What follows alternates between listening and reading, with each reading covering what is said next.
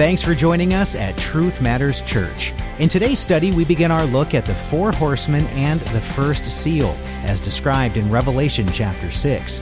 We split this message into two parts. This is the first half, where Pastor Alex outlines the importance of Daniel's visions in properly understanding this passage.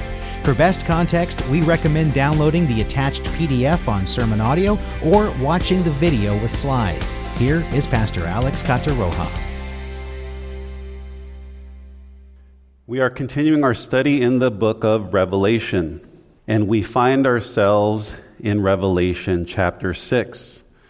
And the title of our study today, which is going to be the major themes that we will be covering in these next couple of verses, is the four horsemen and the first seal. And I'd like to continue to layer in Daniel into our study. I said this last week. Without Daniel's vision. I mean, you can use all of Scripture, but Daniel in particular, he, out of all the prophets, was given the greatest insight concerning the end times. So, Revelation being a prophecy concerning the end, it is imperative for us to make sure that we consider Daniel's vision into the study. And this slide here that we went over last time was my best attempt to try to communicate and display this magnificent prophecy that Daniel was given. And many of us have heard of this prophecy. It's the 70 weeks prophecy. And the short of it is Daniel's 70 week prophecy. It began at the issuing of a decree. And what we've learned and what I've argued is that Daniel's 70 week st- uh, started there, and it's going to take us to the very end, the end of the age, before the return of our Lord and Savior, Jesus Christ. So, what I did was I tried to highlight our guesstimate on when that decree was issued and when the clock started on this prophecy, and where we landed was around 454 BC. From that point to the future, using Daniel's vision, and then using principles in Scripture, how God calculates the length of discipline concerning his people. And what we considered in this timeline is this day for a year punishment. So, for example, when the people of Israel were in the wilderness wanderings for 40 years, that was a punishment because for 40 days, since the time they left Egypt, they grumbled against God and against Moses. So, in punishment for their disobedience, God said, Okay, for 40 days you've rebelled against me. So, for 40 years you're going to wander in the wilderness until you die out, and you're not going to be allowed to enter into the promised land. We took that principle in our calculation of Daniel's prophecy. I'm not going to get into it. You can re listen to that on your own time. But we had some fun with it. We said, okay, well, if that decree date at around 454 BC is around the starting point of this prophecy, we can take a guess on when the world is going to end. And I put a big disclaimer here. I'm not claiming to be any prophet or anything like that. I'm just saying, you know what? God is detail oriented. He is not only sovereign in heaven, but He is sovereign over all beings. I know it's hard for us to comprehend these things because there's still good and evil. I know it's hard for us to comprehend because sometimes we can't see God in it. But we know by the truth revealed in Scripture is that God, the Father, is on the throne and He has granted all authority in heaven and on earth and under the earth to His one and only Son, our Lord and Savior, Jesus Christ. Which means God had a plan on creating, and God had a plan for when the time will end. It should be no surprise that even our life, you know, God has determined our days. Yeah, our choices matter, our environment, our circumstances all come into play, but ultimately, how long we live is determined by our Creator. So it should, be, should it be no surprise then if God even ordered and ordained our days, that He ordered and ordained how long creation is going to exist? And may I suggest to us that that's part of the treasures that are in His Word.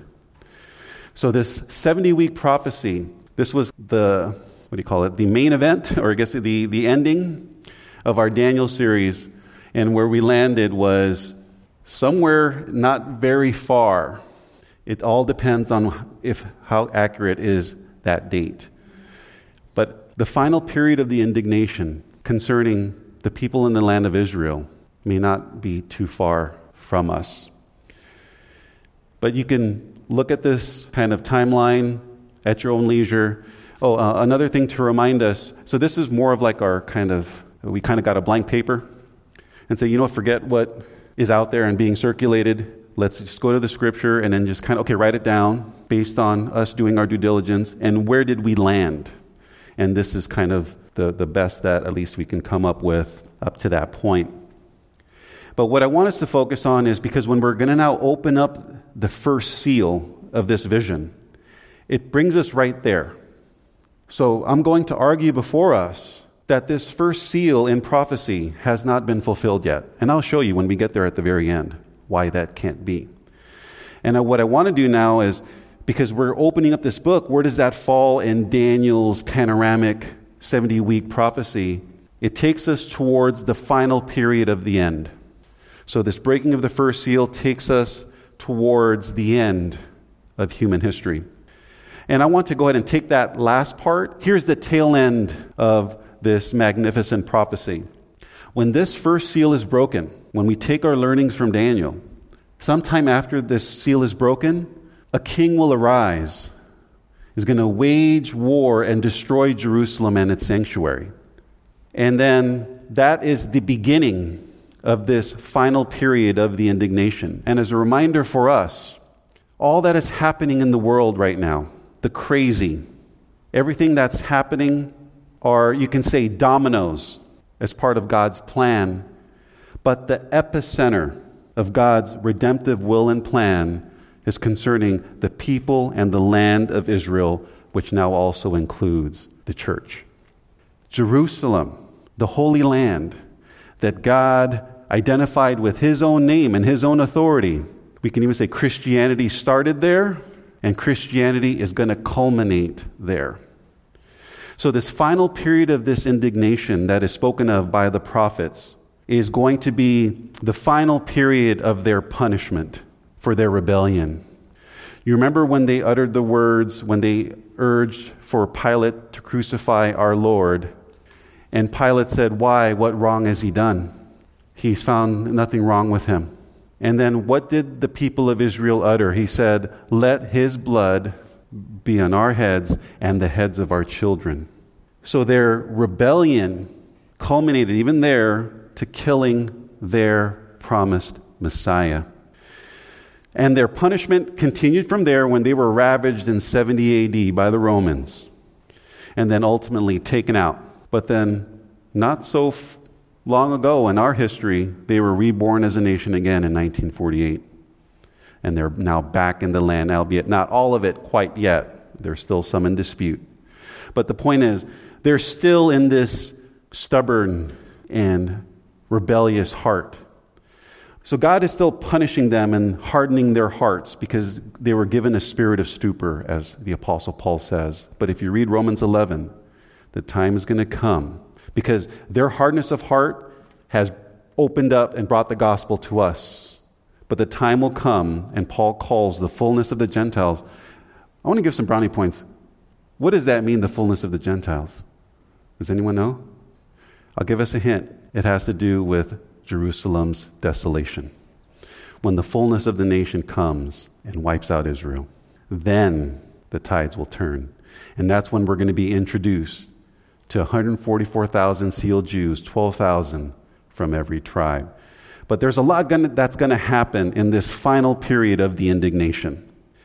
And the starting point, like it's kind of the beginning of the end. So they will continue to be punished, but then their punishment will come to an end. And then Christ himself will atone for their sins. When do you think he will atone for their sins? Want to take a guess? On the day of atonement. Even the biblical feasts are markers in our God's prophetic timetable. Christ, our Passover lamb, was crucified and slain on Passover, which was one of their feasts, Nisan 14.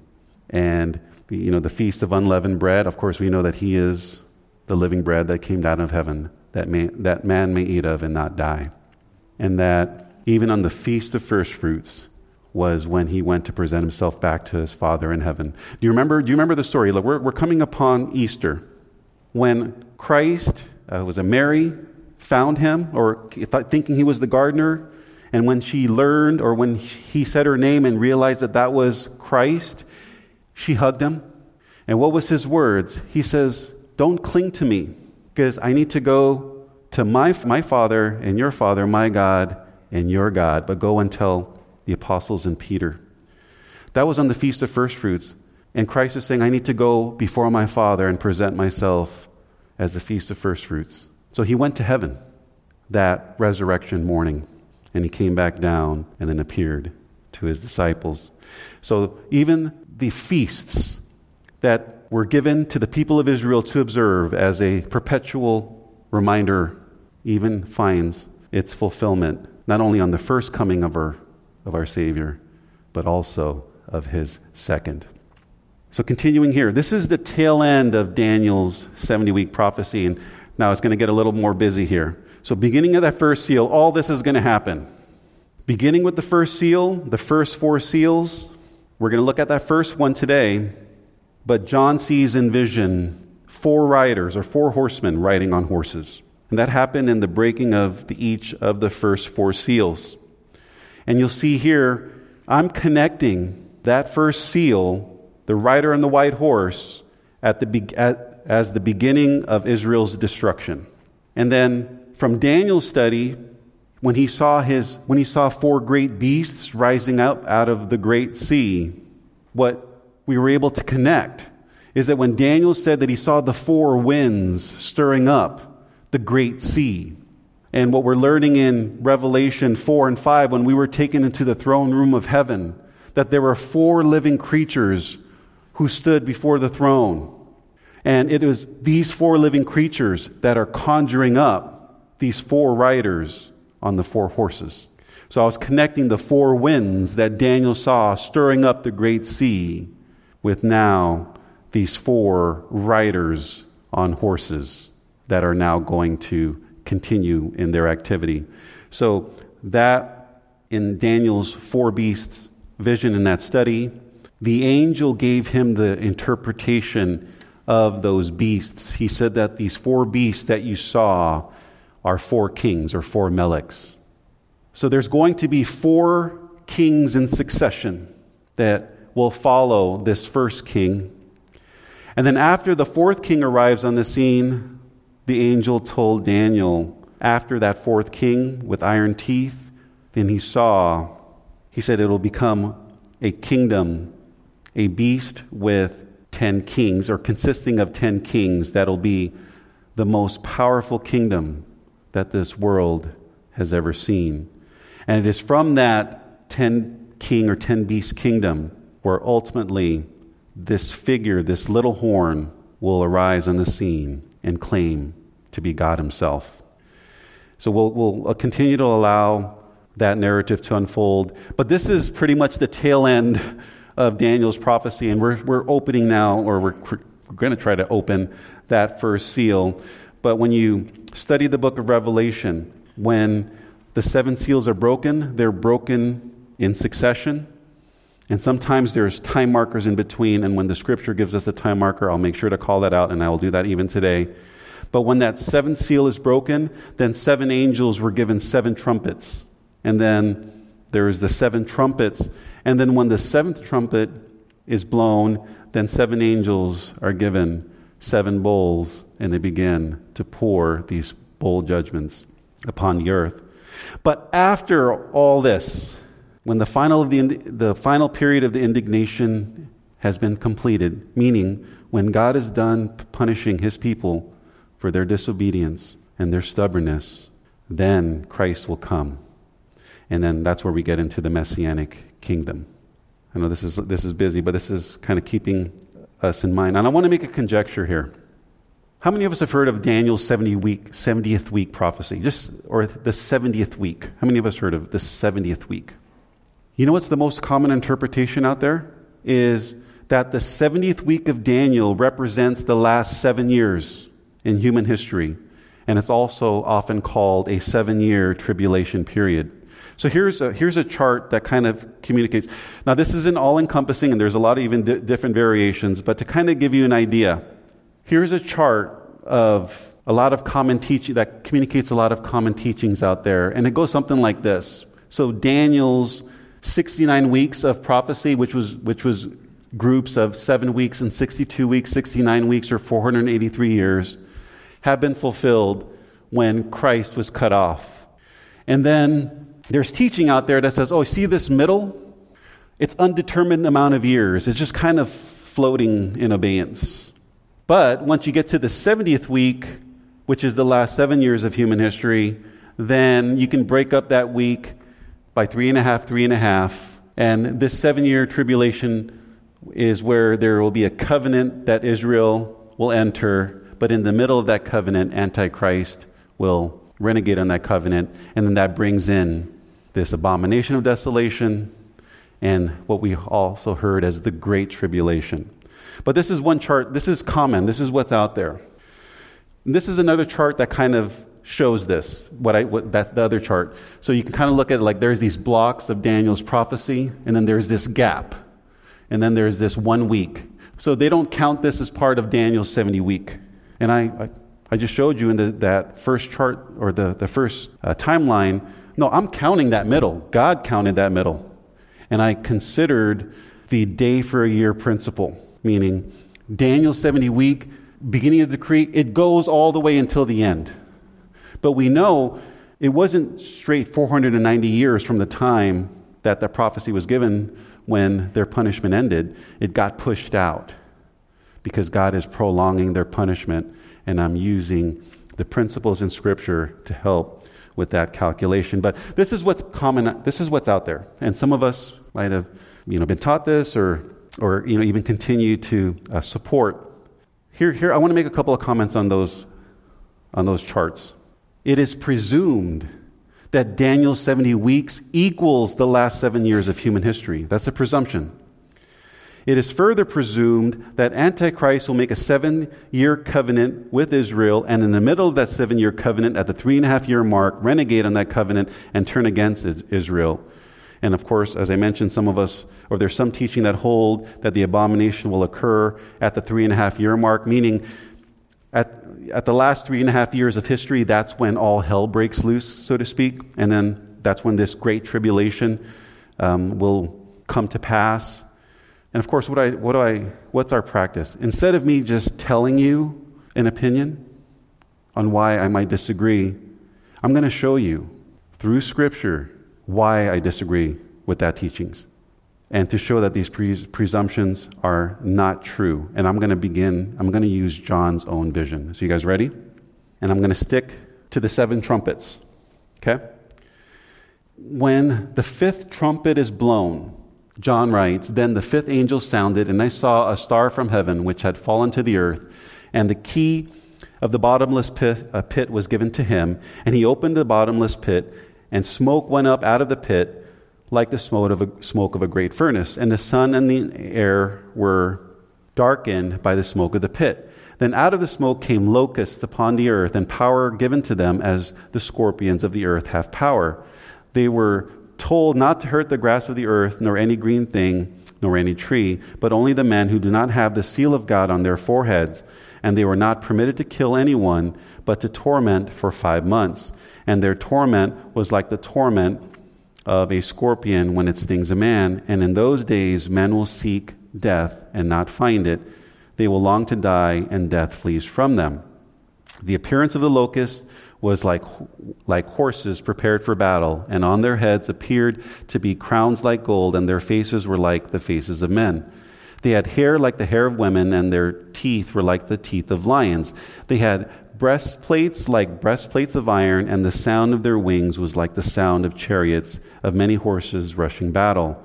They have tails like scorpions and stings, and in their tails is their power to hurt men. for five months. I know this is a bizarre vision and prophecy, and we will walk through this when we get to this fifth trumpet. But what I tried to call out here, there's a time marker. This fifth trumpet is going to be at least five months long. Okay? When you get to the sixth trumpet and the two witnesses of God arrive on the scene, let's pick it up in chapter 11, verse 1. Then there was given me a measuring, measuring rod like a staff, and someone said, Get up and measure the temple and the altar and those who worship in it. Leave out the court which is outside the temple and do not measure it, for it has been given to the nations. This is the, full, the, the fullness of the Gentiles. And they will tread under the, underfoot the holy city for 42 months. And I will grant authority to my two witnesses, and they will prophesy for 1,260 days, clothed in sackcloth. And these are the two olive trees and the two lampstands that stand before the Lord of the earth. What I want to call out from this sixth trumpet is the career of the two, and a, the two witnesses. Their, their career, their ministry is going to be three and a half years long. So we have five months and three and a half years. Then, at the conclusion of that, we get to the seventh trumpet. And we get the beast from the sea that John sees in this vision. Let's pick it up there, uh, chapter 13, verse 1. And the dragon stood on the sand of the seashore. Then I saw a beast coming up out of the sea, having ten horns and seven heads, and on his horns were ten diadems, and on his heads were blasphemous names. And the beast which I saw was like a leopard, and his feet were like those of a bear, and his mouth was like the mouth of a lion. And the dragon gave him his power and his throne and his great and great authority. And I saw one of his heads as if it had been slain, and his fatal wound was healed, and the whole earth was amazed and follow after the beast. They worshiped the dragon because he gave his authority to the beast, and they worshiped the beast, saying, Who is like the beast, and who is able to wage war with him? There was given him a mouth speaking arrogant words and blasphemies and authority to act for 42 months, which is three and a half years. We're going we're, we're gonna walk through this, but this is the little horn. This is, this, this is the person, the figure that the prophet spoke of, that Paul spoke of, that is going to exalt himself over everything that's called God, and he's going to declare to be worshiped. That's going to happen when we get to this seventh trumpet is blown. He's going to be given authority by Satan himself. But here, look what I called out 42 months. So we have, here, I did it for us. We have five months plus three and a half years plus three and a half years. Right there, between the fifth and the seventh trumpet alone, there's seven years and five months. Kind of throws your seven year graph off, doesn't it? That, that's just the fifth and the seventh trumpet alone is already seven years and five months long, minimally. So here's my case in point. That alone, by just looking at the fifth through the seventh trumpet, it refutes this idea or this notion that Daniel's 70 weeks is the last seven years of human history. That already refutes it by just looking at the fifth through the seventh trumpet. That's seven years plus. And that also refutes that the seven years of the last seven years of human history is called the tribulation or the great tribulation. Wait, what are you talking about? I mean, I, I wish it was that simple. I wish that the 70th week was just the last seven years of history. It's not that simple. And we're doing our best and doing our diligence to try to get this right. And I want to make one comment here. So, when's the Great Tribulation? And I want to qualify this Jerusalem's tribulation. There's different tribulations spoken of in Scripture for different groups of people. There's the Great Tribulation attributed to Jerusalem's tribulation. There's the church tribulation that they've been, undergone, been undergoing even at the time of Nero, and the Roman emperors, where Christians were killed and martyred for the faith and burned at stakes to light up the street at nights. That's a tribulation. And then there's also this global tribulation, cataclysmic tribulation. They're all di- they're different types of tri- tribulation that impacts or implicates different groups. So when I'm saying when's the great tribulation, I'm speaking of Jerusalem's tribulation. When is that? And I'm going to show us really quick. It falls right around the fifth seal. Let me show you why.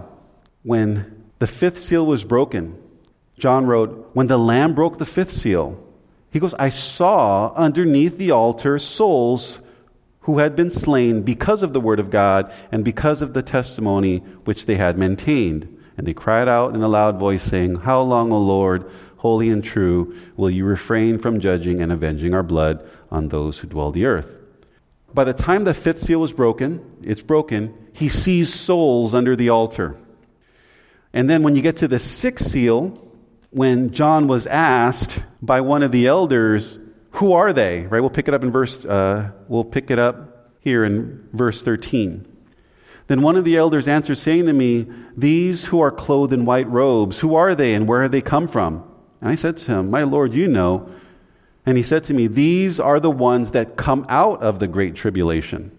So they came out by this time in the sixth seal. So that places Jerusalem's tribulation right around the fifth seal. So, case in point, so contrary to much teaching, the Great Tribulation or Jerusalem's tribulation, it doesn't occur at the midpoint of the final seven years of human history. And we're going to talk more, and there's, where, there's, there's some confusion here because when Daniel was given this 70 weeks prophecy, and it was delivered to him by the angel Gabriel, and he was even given the interpretation. When there was a mention of in, in the, of a one week that Israel is going to, and, or there's going to be this covenant involving Israel, and then this person, this figure, is going to renegade on that covenant right in the middle, and that's in this seven year period. There's, there's confusion. They're saying, well, that's the 70th week, that one week. It didn't say that that's the 70th week, it just says one week.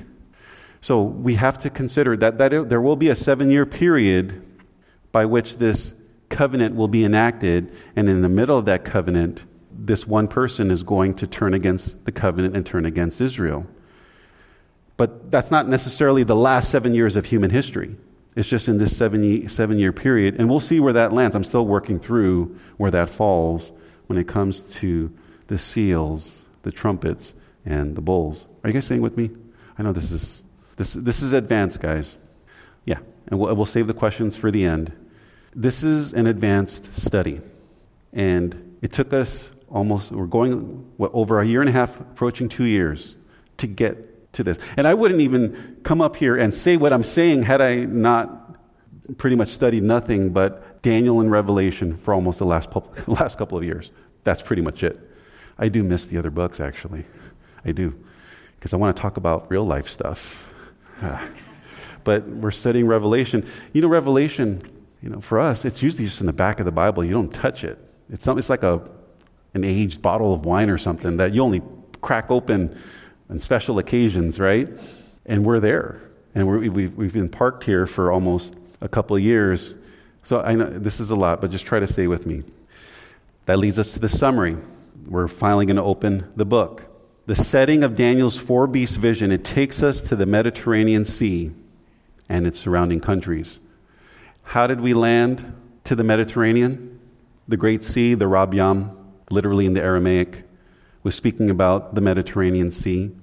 So when Daniel saw four winds stirring up the Great Sea from the Rab Yam, it's quite literally the Mediterranean Sea, and by implication, the nations that surround the Mediterranean. So we're looking at parts of Europe, Greece, even the Middle East, and parts of North Africa, including Egypt. But the vision took us there. So that's where the setting of this prophecy takes us. And then, as I've argued, the four winds in Daniel's visions, uh, in Daniel's four beast vision, could very well be the four living creatures summoning the four horsemen. Which means when the first seal is broken, and I showed that in the chart earlier, it starts with the Lion King Whoever was the lion with eagle's wings that Daniel saw in his vision will arrive on the scene sometime after the breaking of that first seal. And then at the end, the important key is that is the starting point of the final period of the indignation. Hopefully, the graphs uh, made that clear. And remember the setting. In, at the end of Daniel, the angel told Daniel, seal up the vision and prophecy. For what was told of him was not from many days from now, even up to the end. But he says, you know, pretty much just go about your way. And you can say that when we get to Revelation, we now have the full revelation of God's word.